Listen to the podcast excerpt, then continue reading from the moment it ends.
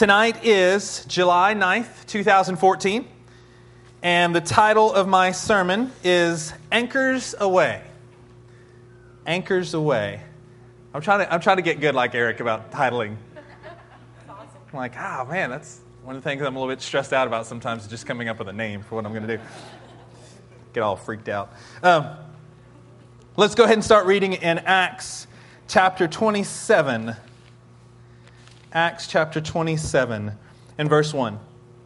When it was decided that we would sail for Italy, Paul and some other prisoners were handed over to a centurion named Julius. Everybody say Julius. Julius. Good old Orange Julius, who belonged to the imperial regiment.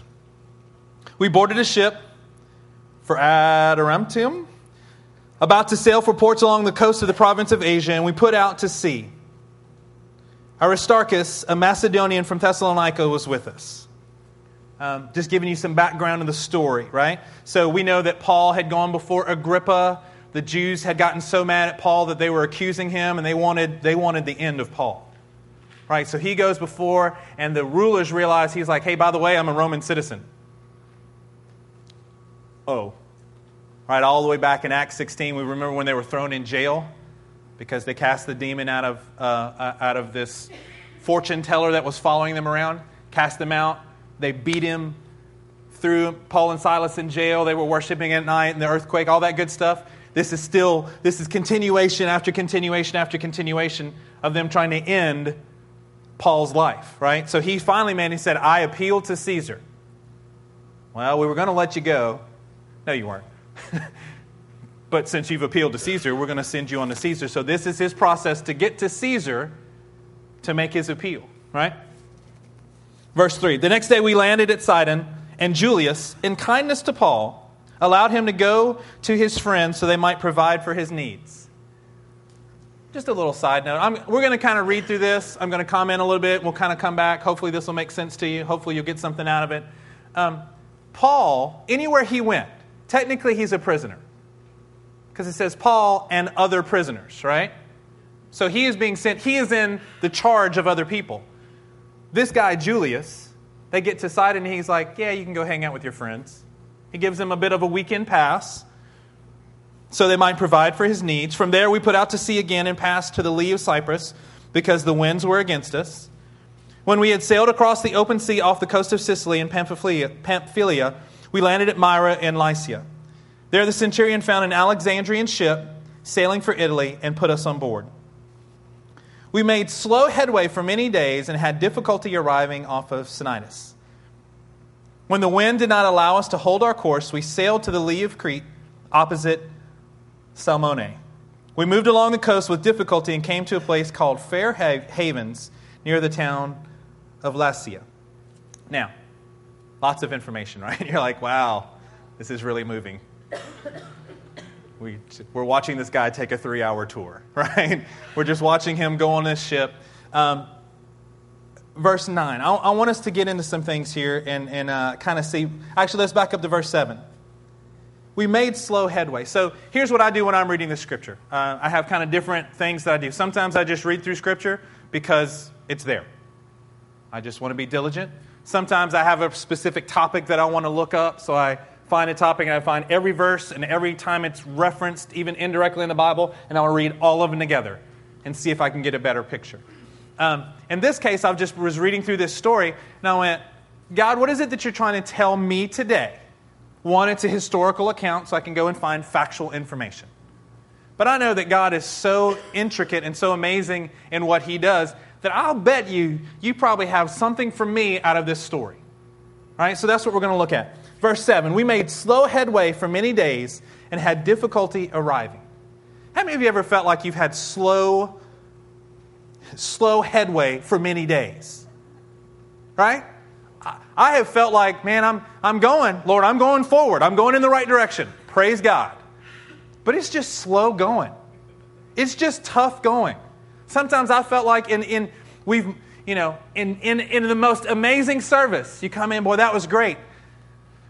But the truth is, is sometimes it just everywhere else in your life, except for here during a worship service, it could feel like you're just making really, really slow headway.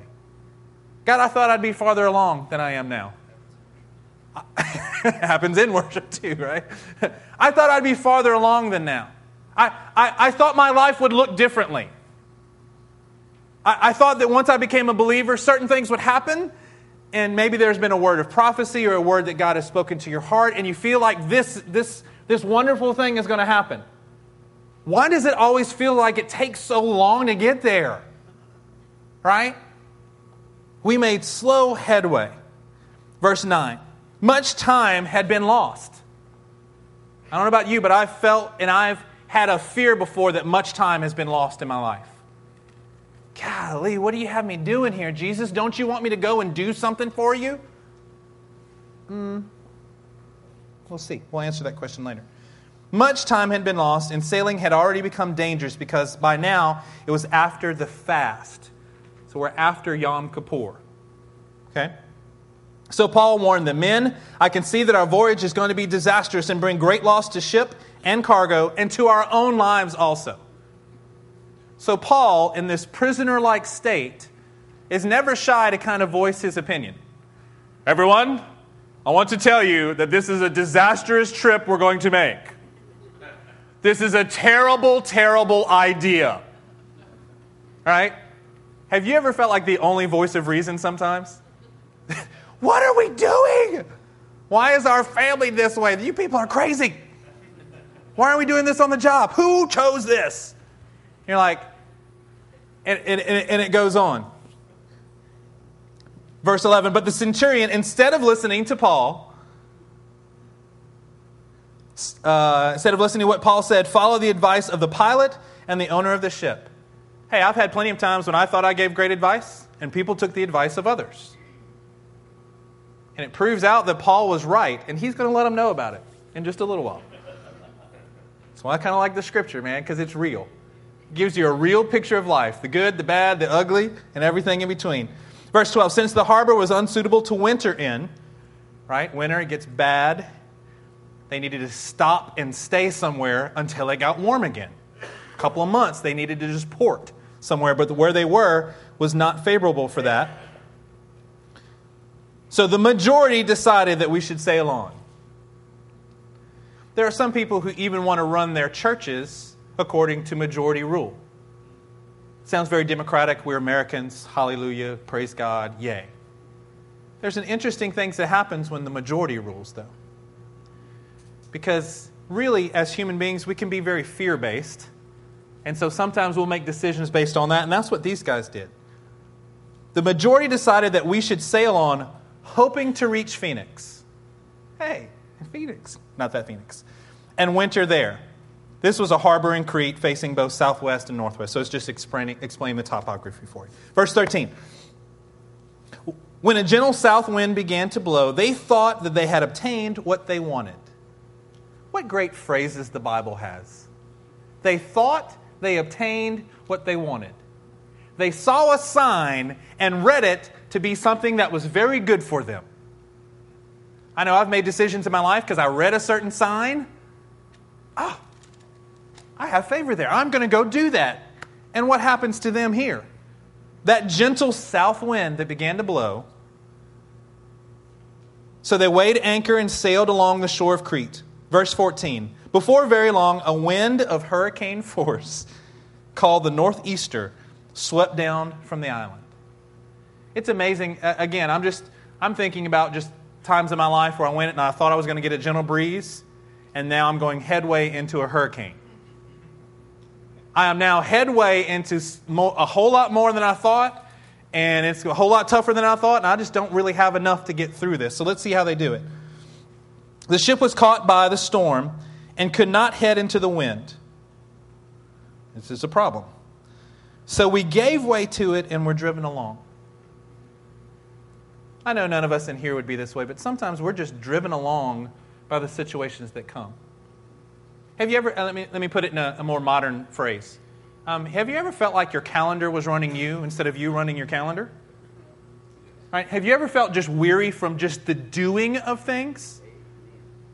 Pretty soon, you're the one that's just getting driven along by what's going on. You're like, wait, this is my life, but I got to check my phone to see where I need to be. I, the reason I can say that is because that's me, guys. That's my personality. Like, is, well, I have 47 meetings today. Got a lot accomplished. Uh, it was funny when I, used, when I first became a principal and assistant principal. Um, Olivia would ask me, she's like, well, what did you do today, Dad? Well, hun, had a lot of meetings, and I fussed at a lot of high school kids. And then I came home. like, when I tried to summarize my day, I was like, wow. I, worked really hard. I stayed really busy. I stayed really active. There was a lot of wind swirling around, but I'm not sure that I made much headway today. The ship was caught by the, uh, by the storm and could not head into the wind, so we, so we gave way to it and were driven along. Let me encourage you guys. This is not the kind of life that God intends for us to have. For you to just be driven along by the winds of this world. For you to be driven along by the pace, by the culture, by the surroundings, by the lack of holiness. We're not supposed to be driven by all these factors. Verse 16 As we passed to the lee of a small island called Cauda, we were hardly able to make the lifeboat secure. when the men had hoisted it aboard, they passed ropes under the ship itself to hold it together. So, had a lifeboat behind it. They end up pulling this lifeboat on the boat, and somehow they wrap. Those of you who are actual, real nautical people would understand how they do this. In my mind's eye, they somehow pass ropes underneath the boat and tie it down because they're falling apart. They're about to fall apart. How many times, I, what, what, is, what are your ropes in your life? What are the things that you run to to kind of, look, I feel like I'm falling apart? Is it, none of these things are bad, but I'm just showing you these are just ropes that you put on your life. Is it, uh, I know I have friends and it's the golf course. If only I can get to the golf course. Really? I, I mean, that's never me because I'm a putt putter myself. Thank you very much. Got a plus two handicap. You know, I, that's, I'm, I'm glad if you play golf, praise God, that's wonderful. I don't care about golf. I mean, that's wonderful. But what I'm saying is people are trying to find something so that they can just make it through. We're getting driven somewhere and we just, I just need a break. For some of us, it's been TV. You're sitting in front of the TV at the end of the day, right? You just.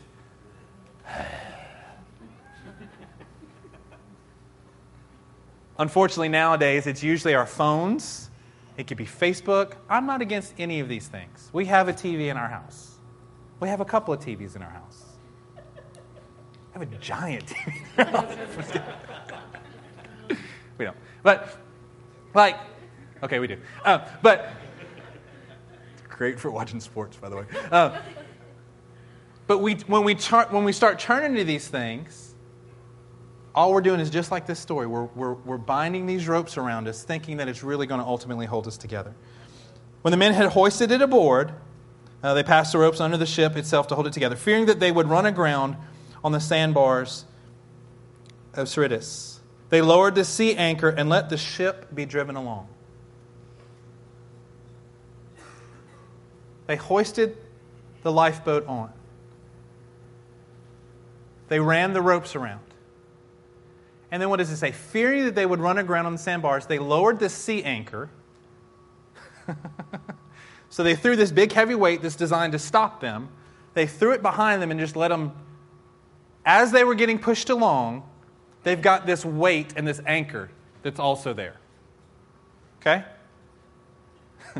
All I saw when I was reading this story was the people that I know, and sometimes me. I've got these things that I've held on to. Sometimes there are things that worked for me in the past, and I'm just kind of throwing them out there. I'm still getting pushed along, but I'm trying to hold on to something. I'm trying to find something to dig into. I'm trying to find something that'll help stabilize what's going on. Um, so it's um, maybe in my life, because I'm a super nerd, it would be education. I just throw that anchor out there. I'm still, it's not really stopping me. It's not really performing its function as an anchor. It's just hopefully slowing my demise down. It's my job. It's my ability to make money. It's whatever it is.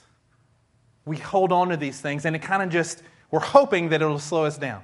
Right? All, we're just doing anything we can right now to just slow the impending doom. As believers, we have a lot more that we have in store I'm not saying that these are the correct ways to do it. I'm saying that this is what I'm looking at in the story. And if you are in a place where you are solid with Christ, then these are the people that you're going to be dealing with. At some point, this type of a body of believers needs to not only do we need to learn for ourselves, but we need to learn with an understanding of how we translate this to other people. Right? When I hear a sermon now, I'm taking notes like crazy because I want to figure out how, how does this relate? How can I help somebody the next time that I see them going, ah! Hey, you you reminded me of a story in the Bible. Do you mind if I share it with you? There's hope for you in this situation. You feel like you're being blown around by the winds of life. Can I just encourage you? There's something that you can do about it. Right? Fearing that they would run aground. Man, that word fear is an incredible word. Hebrews says that without faith, it is impossible to please God. If you are doing something right now in your life and is not requiring faith of you,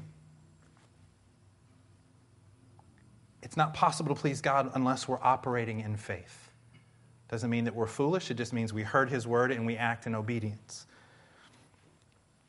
Verse 18 We took such a violent battering from the storm that the next day um, they began to throw cargo overboard. Everybody knows the word jettison? jettison. It's to take something, especially off of a boat. This is what they were doing. This is the word what jettison means. They took stuff and they started throwing it off the boat. Why? Because, uh, what else are we going to do? We're getting pummeled here. Maybe what the answer is is we'll just get stuff out of here. We'll jettison. And look what they first started jettisoning. They started jettisoning cargo. Verse 19, on the third day, they threw the ship's tackle overboard. You know what tackle is? Tackle is the rigging that helps you to put to onload and offload your cargo.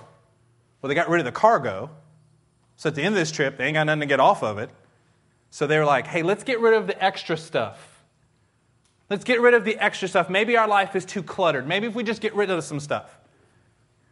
Now, these are some mechanisms in our life that was used to bring in and out things. Look, we, we don't even have time for that now. We're, we're, we're going to die. We're heading, maybe, I was talking with somebody today and we were talking about a friend of theirs and the, the marriage that, they, that this friend was in is like this ship here. It's heading towards very, very rough demise. So, how do, how do you know? How do you know what to jettison? On the third day, they threw the ship's tackle overboard with their own hands. When neither sun nor stars appeared for many days, and the storm continued raging, we finally gave up all hope of being saved. Maybe you were like that before God got a hold of you. I, have talked to people, look, wait, there's no hope for me. You don't know what I've done. And I think of these guys right here. They, look, they had tried everything that they understood how to do. These were experienced fishermen, they were sailors. They got out there and they were in trouble and they knew it. This idea of jettisoning really got me thinking um, about some of the things that we should jettison in our lives. And these guys were doing it out of fear, but the truth is, is that's a pretty good way. That's a survival technique on the, on the ocean. We're going to jettison some things. Um, turn, turn to Proverbs chapter 29. You can keep your place there in Acts. We'll come back to it. Proverbs chapter 29. Maybe there's some of the things that we're holding on to or keeping us There. They're keeping us from being fully satisfied in what Christ has for us. Proverbs chapter 29, verse 25 says, Fear of man will prove to be a snare, but whoever trusts in the Lord is kept safe. One of the things that we need to jettison out of our lives in our storms is to make sure that we're jettisoning the fear of man. We need to get rid of this fear of man that, that can be within us. The fear of man is a snare. It'll prove to be a snare. I like the way that's said. In other words, uh uh-uh. uh No, it'll prove to be a snare. You may not think so, but it will absolutely prove to be a snare. But whoever trusts in the Lord is kept safe. So I thought of this story in Acts because these guys are unsafe. We need to jettison the fear of man. Turn to Luke chapter 1 as well. Luke chapter 1. There.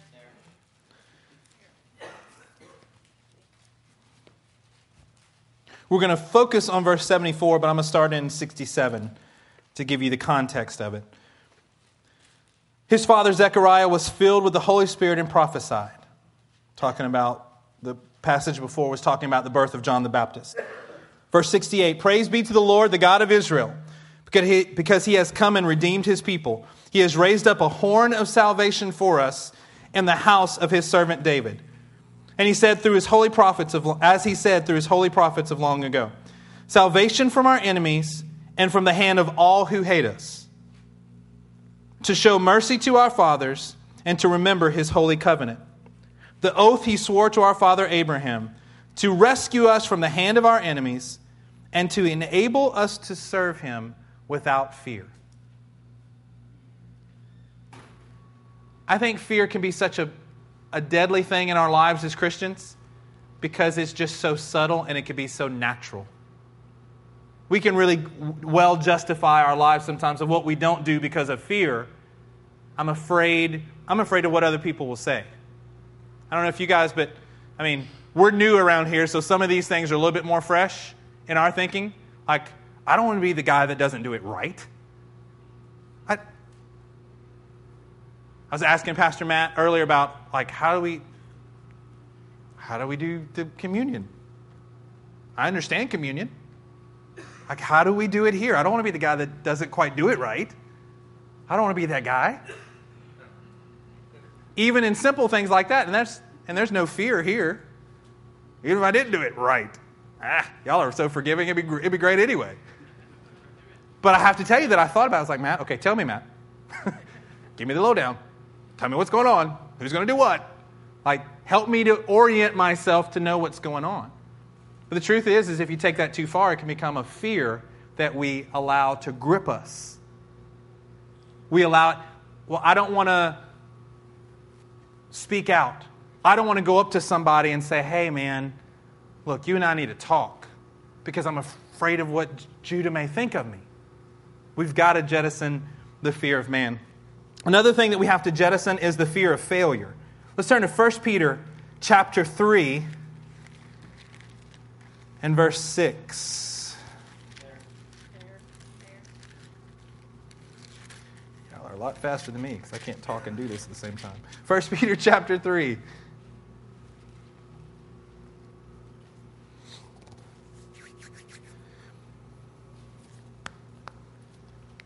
Um, let's start in verse 1.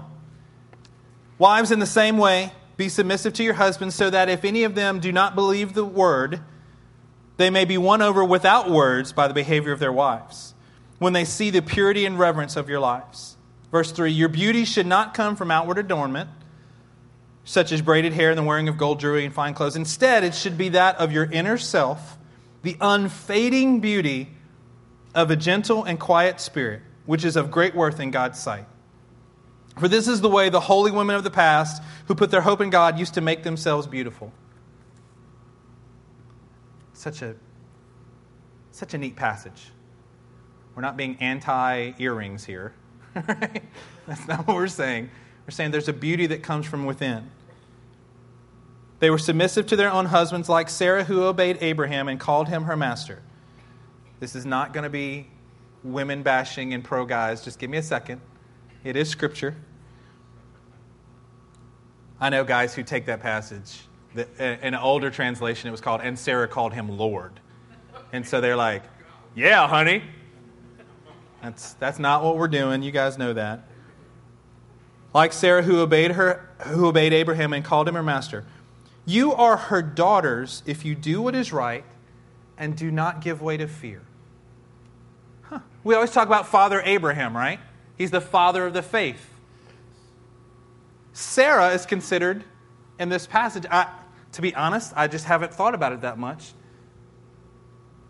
You are her daughters. It's talking about Sarah. It said what she did, and then it gives her this place of honor. If you are a son or daughter of something, what does it mean? It means that you represent the characteristics of those.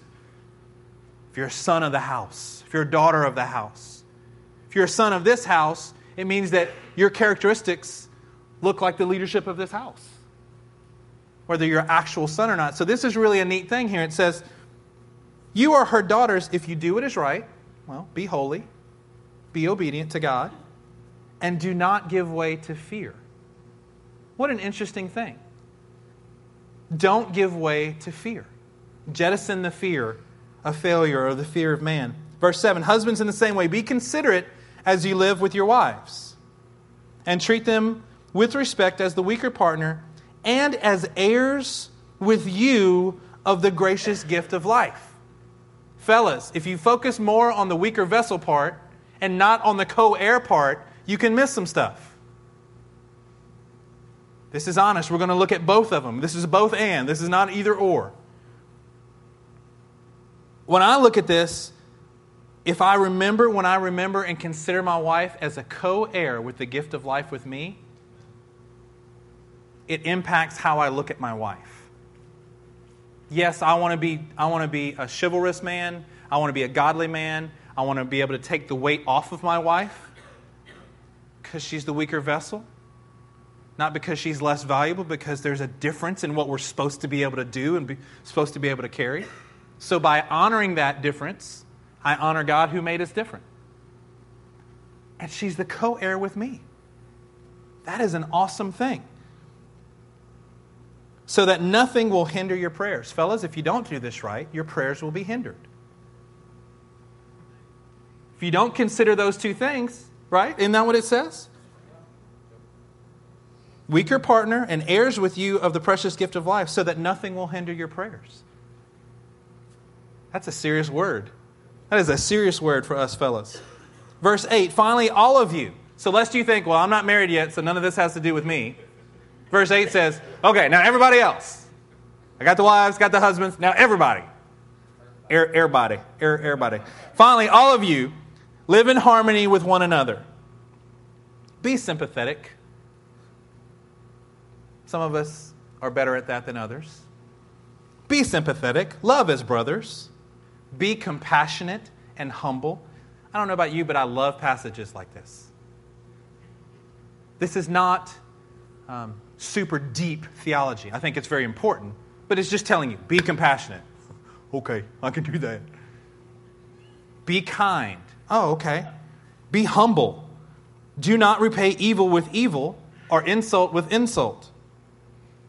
Um, just to give you guys a little secret, for those of you who are, are females in the, in the house, um, typical male humor, especially when you're about 12 to oh, 72, but especially 12 to 18, it just is.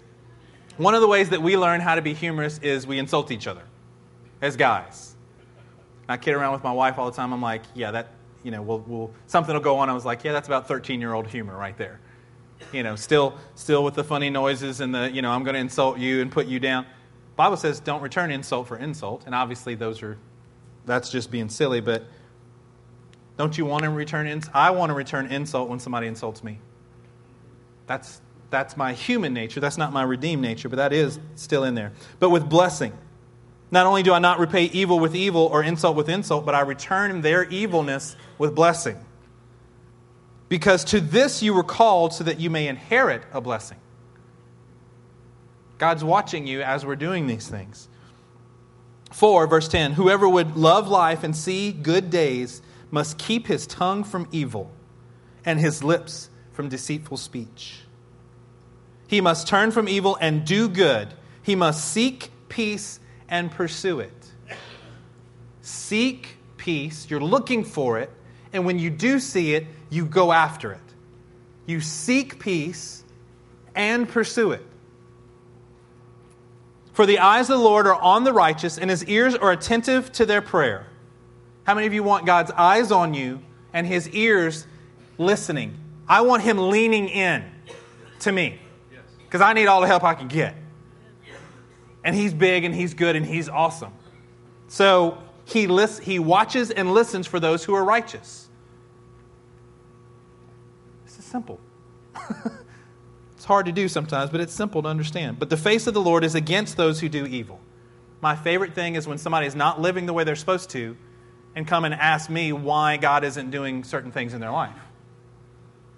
Um, if I can put this in very common vernacular, um, you're being a punk. you're being an ungodly person and wondering why God isn't showering his blessings on you. Be righteous. Let the fear of God come upon you. Stop doing what you are doing. Seek after peace and pursue it. Because then his eyes will be towards you. Verse 13 Who is going to harm you if you are eager to do good? A very practical statement, right?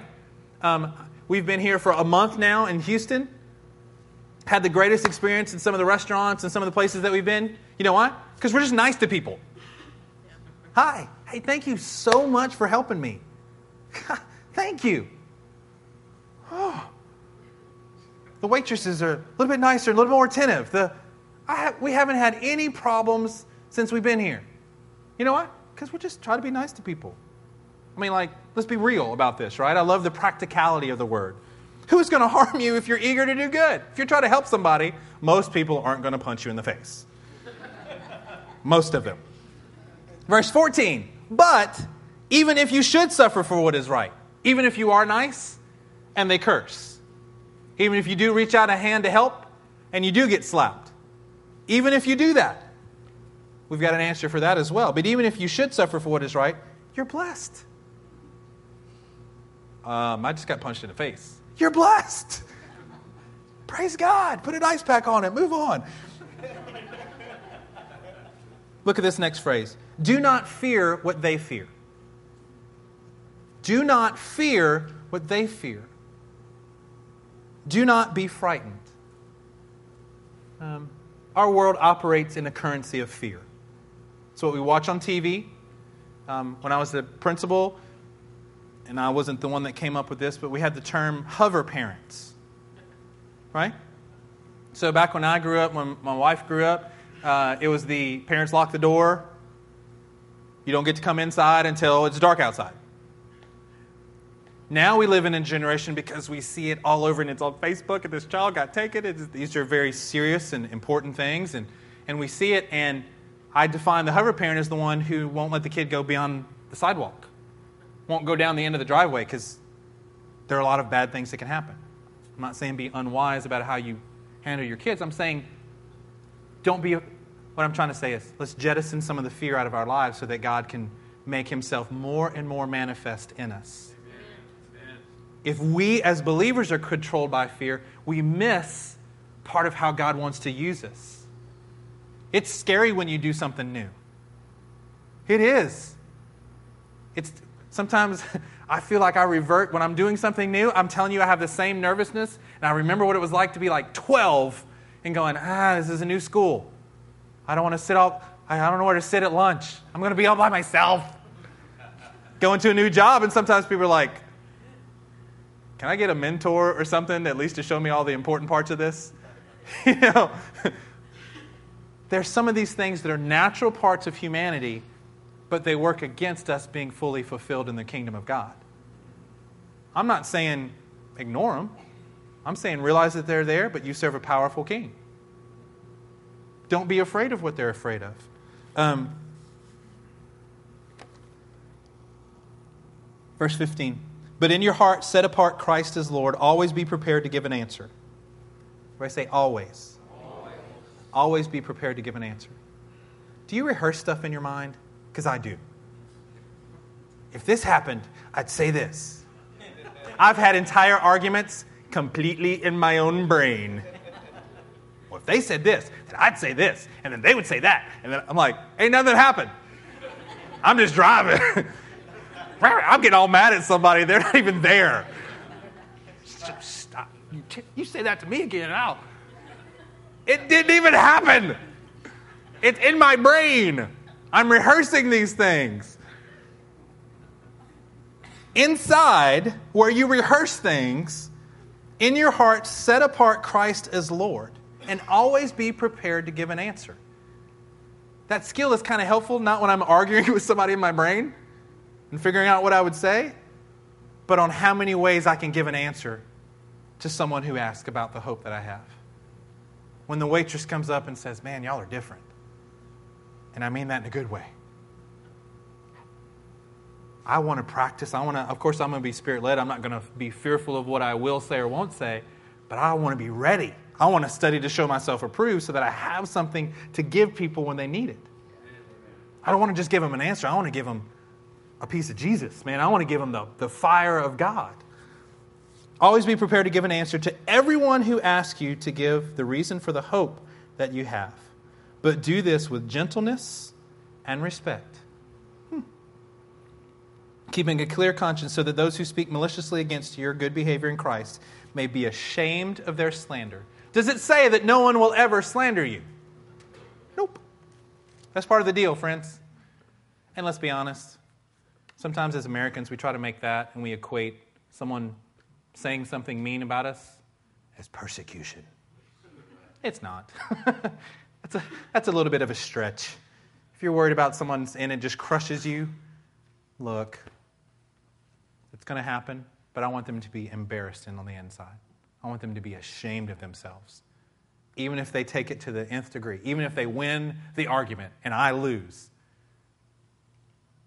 wrongfully, I want them to know on the inside, man, I treated that dude wrong.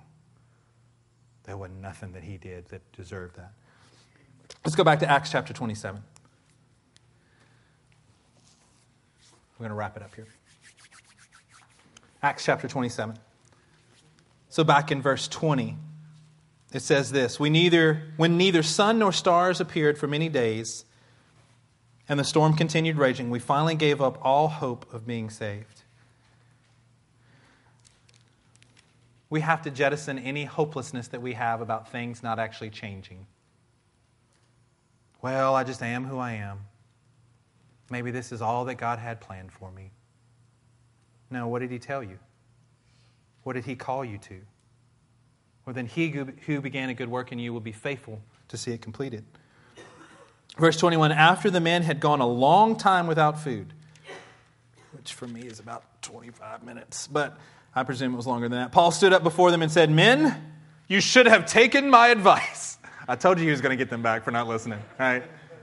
Men, you should have taken my advice not to sail from Crete. Then you would have spared yourself this damage and loss. I love that. You should have listened to me. Getting rain and the wind, whoosh, and, and anchor back behind him, dragging along, and he's going, and the ropes that they've tied on there. I told you so. Has, has somebody ever been so right to you that you can't even argue with them, though? You're like, you're right. I should have listened. I'm a husband. That happens all the time. Um, I told you so, huh? Um, verse 22. But now I urge you to keep up your courage. All right, now we got the I told you so out of the way. Hey, I want you guys to keep up your courage because not one of you will be lost, only the ship will be destroyed. So Paul originally says, there's going to be loss of life. There's going to be loss of property. We're, we all going to die. Right? Clearly, something else has changed even in Paul at this point, where he gets there and he's like, no single person is going to lose their life. Hey, all this fear that's built up, the days on end, and all the information that we process, all the things that you guys are seeing, there's an anchor there. It's not helping us. We're still getting blown wherever the wind goes. This hurricane is just on top of us and won't let us up. Our ropes are stretching and the boards are creaking on this thing over and over. It's been so bad. I'm sure that even these experienced sailors, there were some of them that were seasick. Nobody was eating because it was just that. Nobody was eating. Paul says, hey, it's okay. This is why we need to have an active move of the Spirit in our lives because you can get a fresh word. This is not just good advice. This is not Paul's opinion. Look what he says in verse 23. Last night, an angel of God, whose I am and whom I serve, the God, uh, the God whose I am and whom I serve, I'm sorry, stood beside me and said, Do not be afraid, Paul. I'm sure Paul was going, Remember, the original word was everybody, people going to die. He's saying, Don't be afraid, Paul. You must stand trial before Caesar, and God has graciously given you the lives of all those who sail with you. Folks, it's so important that we hear from God because there are people riding on this thing with us. And sometimes it's for our sake that they get saved. We're going, we've got a purpose in our lives. We've got someplace we're going. We're going we're going to do what God has for us to do. We're not going to get sidetracked. We're not going to back up. We're not going to slow down. We're going to go forward. And you know what?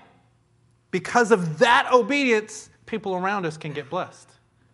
People around us should be getting filled with the Spirit. People around us in our everyday life should be getting saved. You know why? I think sometimes just for our own sake. I've got something for you to do, and when you're obedient, it causes blessing all the way around you in the form of, of, of godliness. Verse 25. So keep up your courage, men, for I have faith in God that it will happen just as he told me. Nevertheless, oh, by the way, we must run aground on some island. There's still going to be some difficult days ahead, some difficult times ahead. Verse 27 On the 14th night, 14th night, we were still being driven across the Adriatic Sea when about midnight the sailors sensed they were approaching land. Have you ever been going along in your life and you start sensing that things are changing around you? Hmm. We've been kind of rocking along in the same path, this same plan. We've been kind of going on. Something feel different to you? There's this sense from these experienced sailors. I don't know if it was the sound. Sounds different, I guess, on the water. Feels like the topography is changing because it's still raining on them. They're still getting blown around, but they start sensing that something is different. They took soundings and found that the water was 120 feet deep. Soundings. So they dropped a plumb line, a weighted line down in the water. And I guess they had it marked off every whatever the the length was, and they found out that the water was 120 feet deep. A short time later, they took soundings again and found it was 90 feet deep. Uh, it's getting more shallow. We might be running out of water here. Let me encourage you in your life don't be afraid to take soundings in your life. Jettison the fear that makes you not want to take soundings. You know what I found out sometimes helping people? The people who are in the worst financial situation actually don't know how much trouble they're in. At some point, they got started getting behind in bills, so they just take any bills that come in and just stick them in a closet. Well, how much do you owe? I have no idea. What? So, how are you going to get out? I have no idea. I'm a little afraid to open that envelope. You're a grown man, open the envelope. Get a pen and a notebook and start figuring this thing out. I will help you if you need me to. How, how do you not know how, I guess it's the same way that somebody in an unhealthy state gets to be 700 pounds. At some point, they're just like, I didn't know. Okay, I, my wife and I love TV shows like The Biggest Loser. Sometimes we'll even make cookies and watch. No, I'm just kidding. oh, that's good.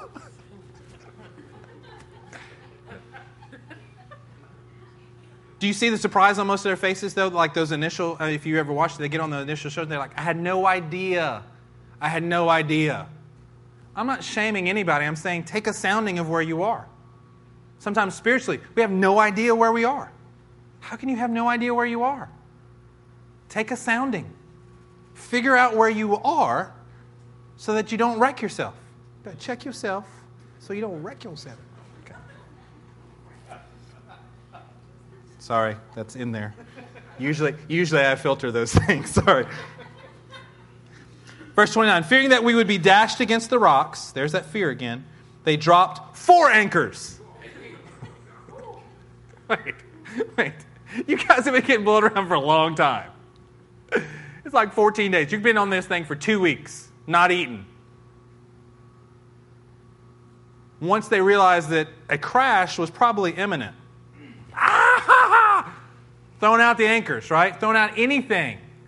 Now it's no longer the things that we know that we're confident in. Now we'll just try anything. Just throw it out there. People who are trying and experimenting with different religions and, and they're just, I just envision is this. We're just throwing out anchors. I'm just trying to get something that'll hold. Well, that's hold. I'll, I'll try it. Sometimes those are the most wonderful people to talk to. You know that, you know that tomb, uh, that, that idol to the unknown God? Let, let's start there. let's start talking about him. Verse 30, in an attempt to, uh, oh, no, I'm sorry. Verse 29, fearing that they would be dashed against the rocks, they dropped four anchors from the stern and prayed for daylight. Just praying for daylight, right? Just doing anything you can and praying for daylight.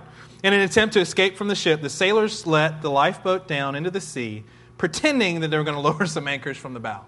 So you've got this crew of sailors who are like, um, we're going to go um, put down some more anchors. Just excuse us for a minute, right? They're trying to slip out the back, pretending like they're doing this. Verse 31 Then Paul said to the centurion and the soldiers, um, By the way, unless these men stay with the ship, you cannot be saved. I think that some people make an escape right before God's about to deliver them. Sometimes they just can't hold on quite long enough. And literally, the next corner is the thing that they've been looking for. Within a short amount of time, these guys are going to be standing on the beach of Malta building a fire. But in this moment, these ungodly sailors are like, hey, we're, we're just out. We just can't put up with this anymore. Don't lose your hope right before God does something for you. Hold fast. Stay strong. If He said it, He's going to make it happen. Probably not in the timing that you and I were thinking, because that would just, we wouldn't trust Him as much. We wouldn't learn the character that we need to actually fulfill what He's called us to do. Um, so the soldiers cut the ropes that held the lifeboat and let it fall away. That's a big step. This prisoner, Paul, is like, hey, y'all don't want to do that. And they're like, okay. Wow. Wow. Just before dawn, Paul, urged them all to eat. For the last 14 days, he said, you have been in constant suspense and have gone without food. You haven't eaten anything. Now I urge you to take some food. You need it to survive. Genius, right? You're going to need this. If you've been without sustenance in your own life, if you've gone through a dry and a weary time in your own walk, get some food. You're going to need it to survive. Don't try to do and fight all the things that we try to fight as believers and not go get fed. We need to be self feeding kind of people. We need to get in the presence of God. If we're trying to do too much without God's presence, you're going to get starved. If you're trying to do a prison ministry and your prayer life isn't where it needs to be, as the initiator of the prison ministry, you're going to get worn out. You might get worn out physically anyway because there's a lot to do, much less spiritually.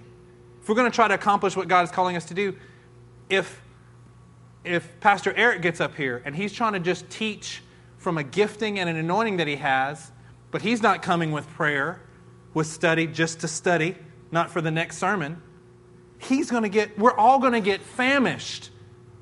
That's just, we're designed, we're going to have to have the daily bread that comes to feed us. Now, I urge you to take some food. You will need it to survive. Not one of you will lose a single hair from his head. After he said this, he took some bread and gave thanks to God in front of them all. I can imagine that Paul had his own little communion sermon right there in front of everybody, right? Then he broke it and began to eat. They were all encouraged and ate some food for themselves. Altogether, there were 276 of us on board. When they had eaten, it's a big ship. Sometimes we think about it as this little dinghy out there. This is a big old seagoing vessel. When they had eaten as much as they wanted, they lightened the ship by throwing the grain into the sea. Now they jettisoned the cargo and the rigging, and now the food. Hey, we're going to cut out anything that needs to be cut out so we can make it and accomplish God's will in our life. Verse 39 But when daylight came, they did not recognize the land.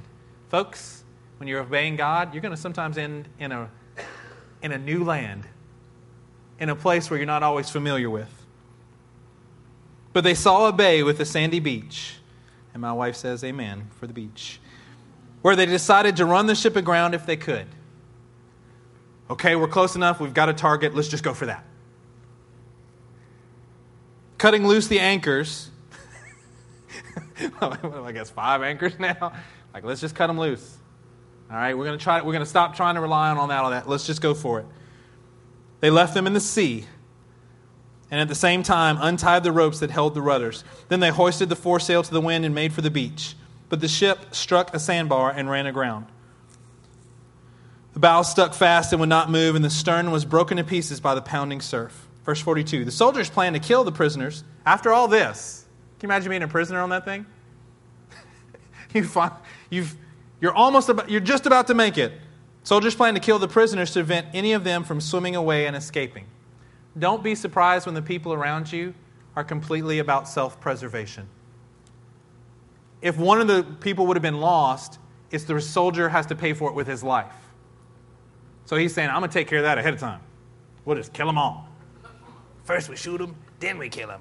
Right? Should have filtered that one too, sorry. Verse 43. But the centurion wanted to spare Paul's life. There's that Paul again. There's that favor again. And kept them from carrying out their plan. He ordered those who could swim to jump overboard first and to get to land. The rest were to get there on planks or on pieces of the ship. In this way, everyone reached land safely. Everyone did. We've got to jettison some things around us. I know this is a, it's a shipwreck story. Right after this, Paul, they build a fire, the snake comes out, bites Paul. They're like, oh, see, God got you anyway. Paul just shakes it off, has no ill effects from it, moves on, and completely accomplishes God's purpose for his life. Let me just encourage you. Um, let's make sure that we're jettisoning, jettisoning fear from our lives. If you've been a believer for five minutes, you've got some fear that you need to jettison. If you've been a believer for 50 years, you might still have some fear that you need to jettison. Fear of failure, fear of other people and what they're going to say, fear of your place in life, fear of not being recognized. A lot of fears that we might have, and whichever fears you may have, make sure that you're allowing God to jettison them from you. Not that you're being ignorant of them or pretending like they're not there. You're actually saying, This thing has no more power on me. My fear of failure is not going to be what keeps me from serving God wholeheartedly. A lot of believers that I know, they're going to run at a majority towards God but that fear keeps them from really going all out. What if I go all out and I fail? Fear. If I go out and I fail, then at least I failed going all out. I'd rather be wholehearted in that. The only way that I'm going to do this is to have faith anyway. That's the only way that I can do this. So that means there's always a percentage that I can't get my hands on. There's always an unknown part. If I'm waiting for 100%, I won't be operating in faith. If I wait to know everything 100% before I do it, there's no faith in that. And therefore, I can't please God because I'm waiting on 100%. I just want us to accomplish everything that God has for us.